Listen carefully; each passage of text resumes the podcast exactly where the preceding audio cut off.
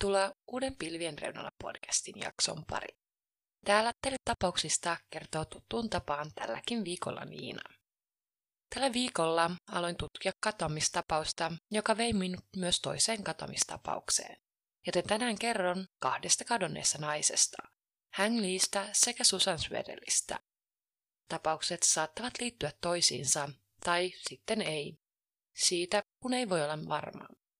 Mennään nyt kuitenkin pidemmittä puheita tämänpäiväisen jakson pariin. Toivottavasti sä viihdyt mun mukana myös tänään. Hang Lee syntyi 9. lokakuuta 1975 Laosissa. Laos on siis maa Taiman vieressä. Kuitenkin jo Hangin ollessa nuori perhe muutti pakolaisena St. Pauliin, minne sotaan. Hangin perhe oli suuri. Hänellä oli jonkin lähteen mukaan jopa 13 sisarusta, mutta mä en ole tästä aivan täysin varma, sillä perheestä puhuttiin muutenkin todella vähän. Hängiä kuvailtiin suloiseksi, mutta hieman naiviksi teini-ikäiseksi. Hän asetti aina muut itsensä edelle ja hän oli hyvin luottavainen ja uskollinen ihminen. Jakson tapahtumien aikaan hän oli 17-vuotias nuori. Hän piti kovasti heavy-metallista, metallikasta ja skid rowsta. Tämä näkyi hänen tyylistään. Hängillä oli tuuhea kihara tukka ja pukeutuikin usein tummiin. Koska Hängin perhe oli pakolaisia, osasi hän sujuvasti englannin lisäksi myös muongin kieltä. Hängin vanhemmat puolestaan eivät puhuneet englantia ollenkaan, vaan he puhuivat vain humongin kieltä. Humong on alkuperäiskansa, joka asustaa Taimaassa, Laosissa ja Vietnamissa, joihin Hängin perhe siis kuului. Hang haaveili kirjailijan urasta ja nautti kovasti lukemisesta. Hang kävi Highland Park High Schoolin ja sen jälkeen hänellä oli aikomus hakea opiskelemaan Minnesotan yliopistoon. 12. tammikuuta vuonna 1993 hän oli lähdössä kotoaan yhdessä ystävänsä Kia Liin kanssa, jota kutsuttiin Nikiksi. Vaikka tytöillä olikin sama sukunimi, he eivät olleet sukua toisillensa. Niki oli soittanut hängille ja hän lähti kotoa joskus kello 18 ja 19 välillä illalla. Ennen kuin hän lähti kotoaan, hän oli sanonut veljellensä kovalle, että jos hän ei pian palaa kotiin, tulisi hänen etsiä häntä. En tiedä miksi hän oli näin sanonut. Ehkä hän aavisti, että jotain pahaa oli tapahtumassa. Niki työskenteli yrityksessä, jonka omisti mies nimeltä Mark Valance. Hängillä oli työ Vonkafeessa, jossa hän teki töitä kassan hoitajana, mutta ei tienannut siinä kauhean hyvin. Niin hän halusi nyt hakea töitä, ja Mark oli hänelle niitä tarjonnut omasta yrityksestään. Hängin oli siis tarkoitus mennä nyt työhaastatteluun. Hän toivoi saavansa näin hieman lisätienestiä, jotta voisi elättää itsensä ja ehkä myös avustaa perhettä toimeentulossa. Mark oli aiemmin jo kysynyt Nikiltä, olisiko tällä mahdollisesti ystäviä, jotka tarvitsisivat töitä, sillä hän tarvitsi uutta työntekijää pieneen yritykseensä. Nikin mielestä pyyntö oli kuitenkin outo, sillä Nikistä tuntui, että yrityksessä ei ollut tarpeeksi töitä edes hänelle. Niin miksi sinne tarvitsisi lisää apua? No, koska Mark pyysi, päätti Niki sitten esitellä hängin miehelle, koska halusi tietenkin auttaa ystävänsä töiden hankinnassa. Niin Niki kuin Hang menivät siis yhdessä tapaamaan Markia. Naiset olivat Markin auton kyydissä ja haastattelun lopulta Mark vei Nikin kotiin ja jatkoi sitten kahdestaan matkaa Hängin kanssa kohti tytön kotia. Hängin veli, Kouva, puolestaan odotti Hängiä kotona. Veli meni nukkumaan illalla kello 22 aikaan ja heräsi uudelleen yhden aikaan yöllä. Hängillä oli tapana kotiin saapuessa koputtaa etuoveen, jolloin veli meni aina avaamaan tälle ovea. Koua ei kuitenkaan kuullut tänä kyseisenä yönä koputusta, vaikka hängin oli tarkoitus tulla kotiin. Kouva kurkisti ulos ikkunasta katsoakseen, näkyykö hängiä ulkona. Ulkona oli kova lumimyrsky, eikä hän nähnyt ulkona jalanjälkiä tai hängiä. Kouvalle tuli heti huono tunne tilanteesta. Ei ollut hängin tapaista jättää tulematta kotiin, kun oli sanonut kuitenkin tulevansa illan aikana takaisin. Koska hängiä ei näkynyt kotiin ollenkaan, hängin vanhemmat ilmoittivat tytön katoamisesta poliiseille paria päivää katoamisen jälkeen, ja naisen etsinnät aloitettiin. Häng oli jättänyt kotiinsa kaikki vaatteensa, rahasäästönsä, sadan dollarin palkkansa sekä kukkaron. Pidettiin siis heti hyvin epätodennäköisenä vaihtoehtona, että hän olisi lähtenyt vapaaehtoisesti. Poliisit ajattelivat heti, että tapaukseen saattaisi liittyä rikos. Silminnäkijöiden kuulusteluja aloitettiin katoamisilmoituksen jälkeen, sillä haluttiin selvittää hängin viimeisiä liikkeitä. Tässä vaiheessa ajateltiin, että Niki oli viimeinen vahvistettu henkilö, joka oli nähnyt hängin, joten tyttöä päätettiin kuulustella ensimmäisenä. Nikin kuulustelujen aikana hän on useaan otteeseen muuttanut tarinansa illan tapahtumien suhteen. Loppujen lopuksi Niki jopa kieltäytyi yhteistyöstä poliisien kanssa ja hankki itsellensä asianajajan. Niki kertoi ensin kuulusteluissa, että hän olisi lähtenyt tuntemattomien nuorten miesten seurassa pois. Myöhemmin tarina kuitenkin muuttui, jolloin hän kertoi siitä, kuinka hän oli mennyt työhaastattelutapaamiseen Markin kanssa. Hän kertoi, että miehen yritys oli pieni yritys, joka sijaitsi Irakis Amenulla. Nikki kertoi ensin syyksi virheelliselle lausunnollensa sen, että uskoi aluksi hängin karanneen ja halusi suojella tätä. Toinen syy, miksi hän oli valehdellut ensin kuulusteluissa, oli se, että Mark oli käskenyt häntä olemaan hiljaa siitä, mitä oli tapahtunut kyseisenä iltana. Niki kertoi poliiseille, että he olivat menneet yhdessä Markin tapaamiseen. Ensin Mark oli ajanut valkoista lava-autoa, mutta oli sitten tuntemattomasta syystä vaihtanut autonsa ruskeaan tai hopean väriseen vuoden 1988 Chevrolet Cavalieriin.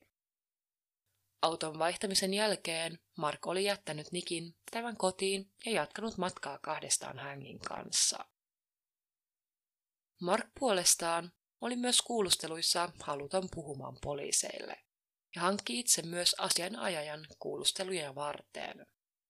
Mark kertoi, että oli sen sijaan, että olisi vienyt hängin kotiin, jättänyt tytön tämän työpaikan Von Cafeen läheisyyteen.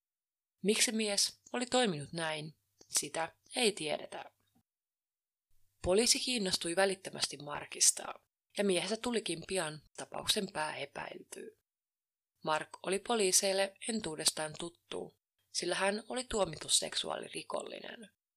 Yhden aiemmista seksuaalisen väkivallan uhreistaan Mark oli houkutellut mukaansa juurikin näin työhaastattelun jälkeen, joten tältä osin sopisi hyvin hängin tapaukseen, sillä tilanne oli hyvinkin samankaltainen.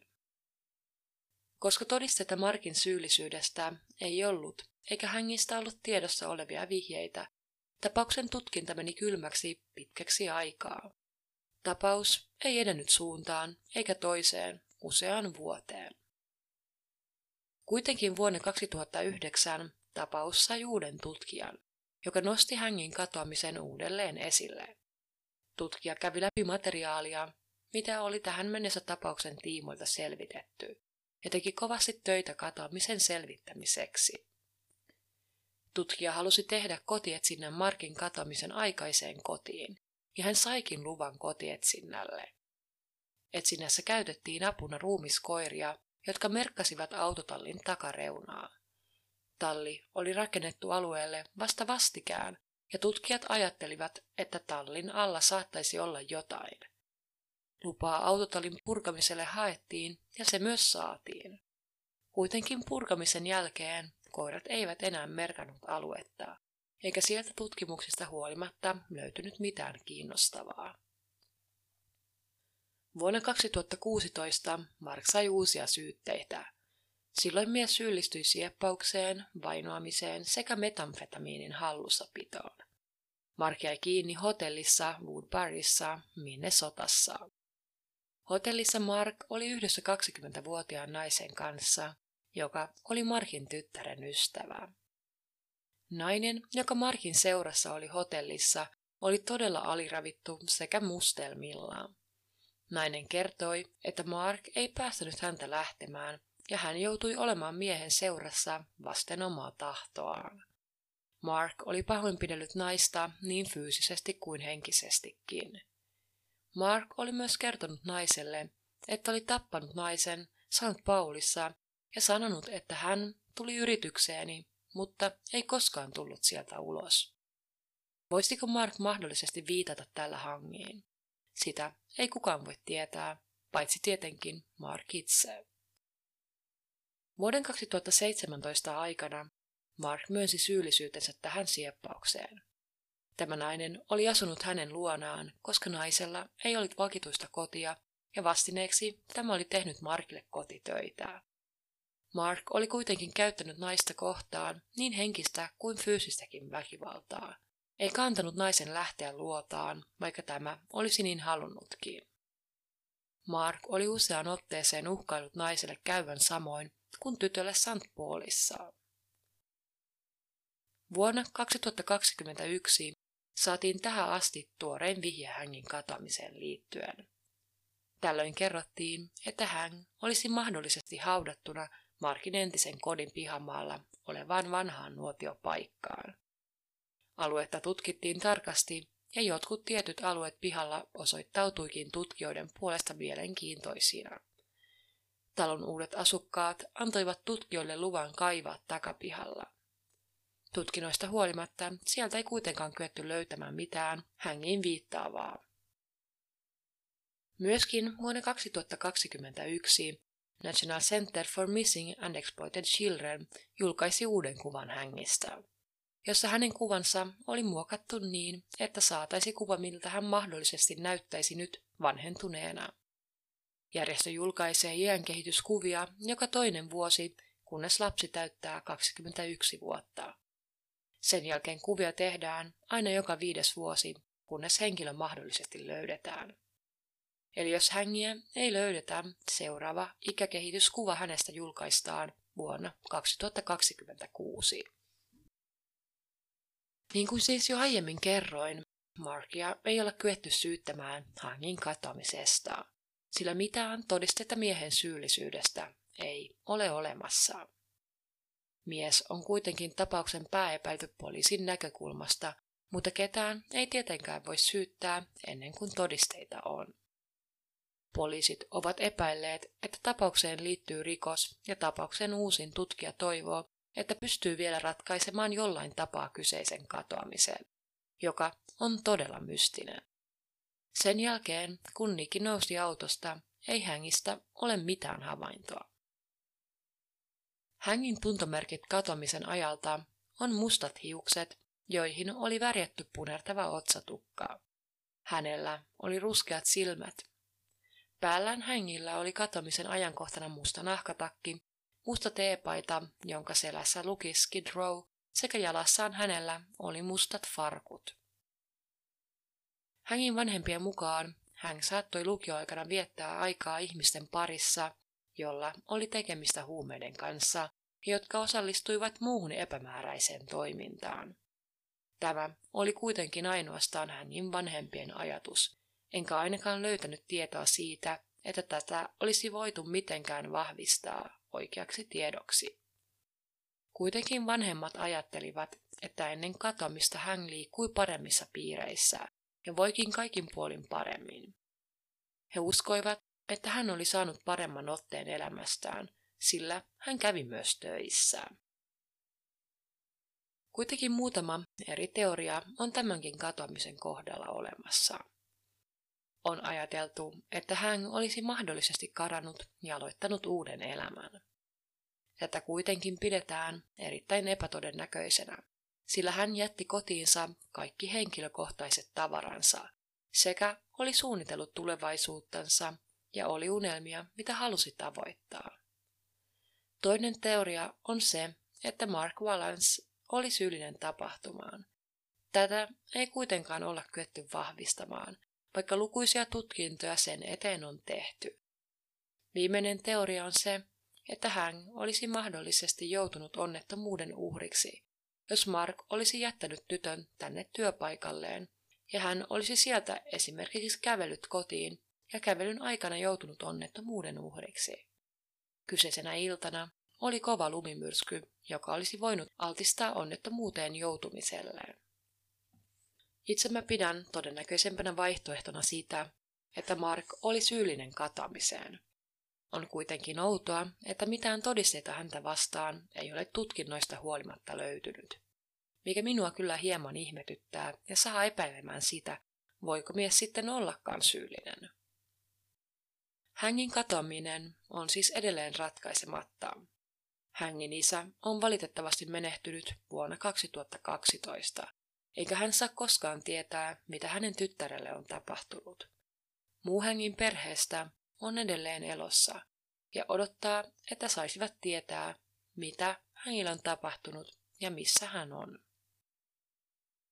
Mennään sitten seuraavaksi Susan Svedelin katoamiseen. Se, miten nämä mahdollisesti liittyy toisiinsa, on se, että alue on sama ja molemmat naiset katosivat hieman vastaavissa olosuhteissa. On myös spekuloitu sitä, että Mark voisi olla mahdollisesti syyllinen molempien katoamiseen. Mark on ollut alueella molempien katoamisen sattuessa. Häntä ei kuitenkaan olla kyetty yhdistämään myöskään Susanin katoamiseen. Susan Svedel syntyi 13. helmikuuta vuonna 1969. Susanin tapaus ei ole saanut kauheasti mediahuomiota, ja hänen taustoistaan ei juurikaan tietoa löytynyt. Susanilla oli ainakin yksi pikkusisko sekä hänen vanhempansa olivat eronneet. Susan asui yhdessä äidin Katein kanssa sekä siskonsa Kristinen kanssa Lake Elmossa sotassa. Susanilla oli kaukaasialaista taustaa. Hänellä oli hiekanruskeat hiukset sekä pähkinän ruskeat silmät.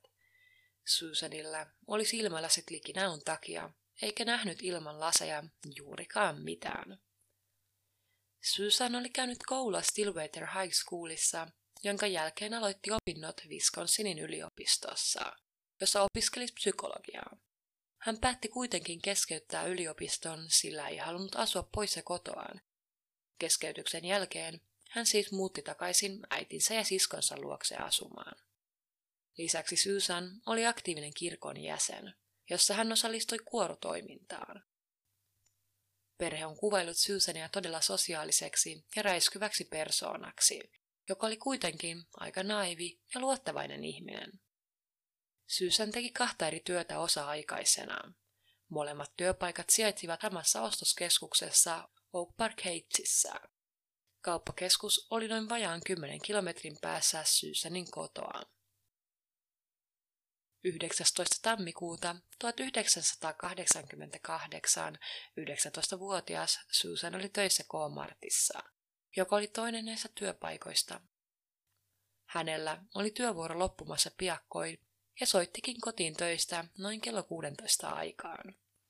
Puhelussa hän kertoi Keitille, että tulee suoraan töistä kotiin katsomaan heidän kanssaan elokuvaa. Töistä lähtiessä hän vaihtoi päällensä hameen, mikä oli todella outo asuvalinta vuoden aikaan nähden. Hänellä oli ollut päällään jo punainen housupuku, mutta päättyi jostain syystä vaihtamaan sen hameeseen. Ulkona oli kunnon lumimyrsky sekä pakkasta, joten hame ei ehkä ollut kaikista loogisin asuvalinta kyseiseen ilmaan. Susan lähti töistä autollansa, joka oli Maroon 1975 Oldsmobile Cutlass. Matkalla kohti kotiaan autollansa siihen tuli kuitenkin joku vika, sillä auto ylikuumeni ja konepelin alta alkoi nousemaan savua. Susan päättikin ajaa sitten autonsa läheiselle huoltoasemalle, joka oli enää noin kilometrin päässä hänen kotoaan. Katie alkoi kotona kuitenkin jo ihmettelemään, että missä Susan viipyi, kun häntä ei edelläkään näkynyt kotona, vaikka oli jo ilta ja hänen pitäisi olla jo kotona.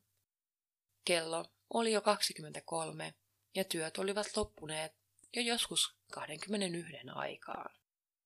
Ulkona oli lumimyrsky, mikä sai äidin tietenkin huolestumaan vielä enemmän tyttärestään. Kun Susania ei alkanut kuulumaan kotona, päätti Katie soittaa poliiseille. Jos he voisivat käydä katsomassa, näkyykö Susanin autoa jossain lähialueella. Katie ja Christine eivät saaneet unta, sillä olivat niin huolissaan Susanista. Katie pelkäsi, että Susan paleltuisi ulkona pakkasen ja lumimyrskyn takia, jos hän ei pian saapuisi kotiin. Saman yön aikana poliisit löysivätkin jo Susanin auton huoltoaseman pihasta. Koska huoltoasema oli löytymisen aikaan jo suljettuna, ei poliisit voineet kysyä asiasta paikan työntekijöiltä. Koska autolla ei näkynyt ketään, poliisit alkoivat epäilemään, että Susan olisi lumimyrskystä huolimatta lähtenyt kävelemään kotia kohti, sillä matkaa ei ollut enää niin paljon jäljellä. Koska epäiltiin Susanin lähteneen kävelemään, etsittiin naista teiltä sekä ojista. Kuitenkaan mitään ei löytynyt etsinnöistä huolimatta. Seuraavana aamuna poliisit kävivät juttelemassa huoltoaseman työntekijän kanssa, joka kertoi, mitä edellisenä iltana oli tapahtunut.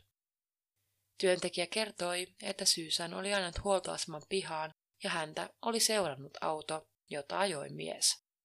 Kun Susan pysähtyi, tuli mies juttelemaan Susanin kanssa. Hetkeä myöhemmin Susan tuli kysymään huoltoaseman työntekijältä, voisiko jättää autonsa pihaan, koska autossa oli jokin vika. Työntekijä lupasi, että hän voisi jättää auton. Susan lähti ja työntekijä näki, kuinka nainen nousi tämän miehen auton kyytiin ja he ajoivat yhdessä poispäin. Kun poliisit kuulivat tämän tarinan, alkoivat he epäilemään, että Susan oli todennäköisesti karannut kotoaan poikaystävänsä kanssa. Poliisit olivat sitä mieltä, että Susan kyllä palaisi pian takaisin kotiin. Susan oli kuitenkin yli 18-vuotias, jonka takia hänellä oli oikeus olla omilla teillään.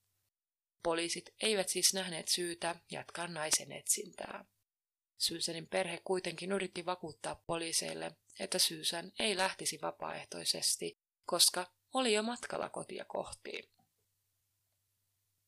Eräs outo tapahtuma kuitenkin sattui vain päiviä Susanin katoamisen jälkeen. Kristin oli palamassa takaisin kotiinsa yksin, ja tullessaan kotiin hän huomasi, että talon vara-avain ei ollutkaan sillä paikalla, missä se yleensä oli. Christine löysi kyllä avaimen ja meni sillä sisälle taloon. Kuitenkin astuessaan sisälle hänellä oli erittäin outo olo. Hän alkoi epäillä, että joku oli käynyt talossa sillä välin, kun he olivat olleet poissa. Tiskialtaassa oli tiskiä, jotka eivät olleet siinä aiemmin, ja talossa haisi oudolle. Kristinillä oli niin huono tunne tilanteesta, että ei uskaltanut mennä pidemmälle, vaan juoksi naapuriin, josta soitti kätillä. Katie lähtikin välittömästi töistä kohti taloa ja he palasivat lopulta talolle yhdessä. Kun naiset olivat yhdessä palaneet talolle, he kävivät myös Susanin huoneessa. Sieltä he löysivät sängyn alta mytyssä olevan punaisen housupuvun. Housupukku oli asu, joka Susanilla oli ollut päällään katomispäivänä ennen kuin oli vaihtanut päällensä hameen. Oli todella outoa, että asu yhtäkkiä oli ilmestynyt hänen sängynsä alle. Katin ja Christinin ensimmäinen ajatus oli, että oliko mahdollisesti Susan käynyt talossa. Tästä oudosta asiasta he soittivat myös ja ilmoittivat poliiseille, mutta poliisien mielessä tämä vain vahvisti ajatusta siitä, että Susan olisi lähtenyt vapaaehtoisesti. Jos kävijä oli Susan, oli hän tietoisesti käynyt talossa ajankohtana, kun kukaan ei ollut kotona, ja tästä syystä poliisit uskoivat edelleen vapaaehtoiseen lähtöön. Poliisi ei siis tutkinut varaavainta tai talosta löytyneitä tiskejä tarkemmin. Niistä olisi todennäköisesti pystytty selvittämään, oliko Susan se, joka oli talossa päivän aikana käynyt. Näin ei kuitenkaan toimittu, ja nyt ei voida olla täysin varmoja siitä, oliko kyseessä ollut Susan tai joku muu. Poliisit eivät myöskään tehneet Susanin autoon minkälaista tutkintaa. Katie löysi autosta Susanin henkilökohtaiset tavarat, joka hänen mielestään myös viittasi siihen, että Susan ei lähtenyt vapaaehtoisesti. Katie sai poliisilta luvan siirtää auton ja ajoikin auton kotinsa pihaan. Lyhyellä matkalla Katie ei havainnut autossa mitään vikaa, ja ajo sujui ongelmitta. Auto seisoi lopulta talon pihassa viisi päivää, odottaen, että Susan palaisi takaisin kotiin. Keiti kuitenkin pelkäsi, että jos auto seisoisi liian kauan kylmässä, se ei enää käynnistyisi, joten hän päätti käydä autolla kaupassa. Kuitenkin ajettuaan muutaman kilometrin matkan auto alkoi ylikuupentumaan. Keiti alkoi näin epäillä, että tämä saattaisi olla se ongelma, minkä Susan oli kotimatkallaan kohdannut. Keiti hinautti nyt auton korjaamolle, jossa voitaisi tutkia, miksi auto ylikuumentui. Korjaamolla autoa korjatessa huoltomiehet huomasivat, että jokin ruuvi oli löysällä, jonka takia jäädytin neste pääsi valumaan ulos säiliöstään. Korjaajien mielessä vaikutti siltä, että joku oli peukaloinut autoa ja aiheuttanut tämän ongelman. Katie ilmoitti välittömästi tästä uudessa tiedosta poliiseille, jotka tämän jälkeen alkoivat epäille, että Susan ei olisi kadonnut vapaaehtoisesti, vaan tapaukseen saattaisi liittyä rikos. Kun tämä asia selvisi poliiseille, alkoivat he kuulustelemaan Susanin työkavereita sekä ystäviä. Työkaverit kertoivat, että mies nimeltä Dale oli soittanut Susanille muutaman otteeseen työpaikalle. Kukaan työkavereista ei kuitenkaan tiennyt, kuka tämä mies oli. Kukaan ei tiennyt, mikä Susanin ja Dalein välit oli, sillä Susan oli viime aikoina ollut uudelleen yhteydessä myös entiseen poikaystäväänsä.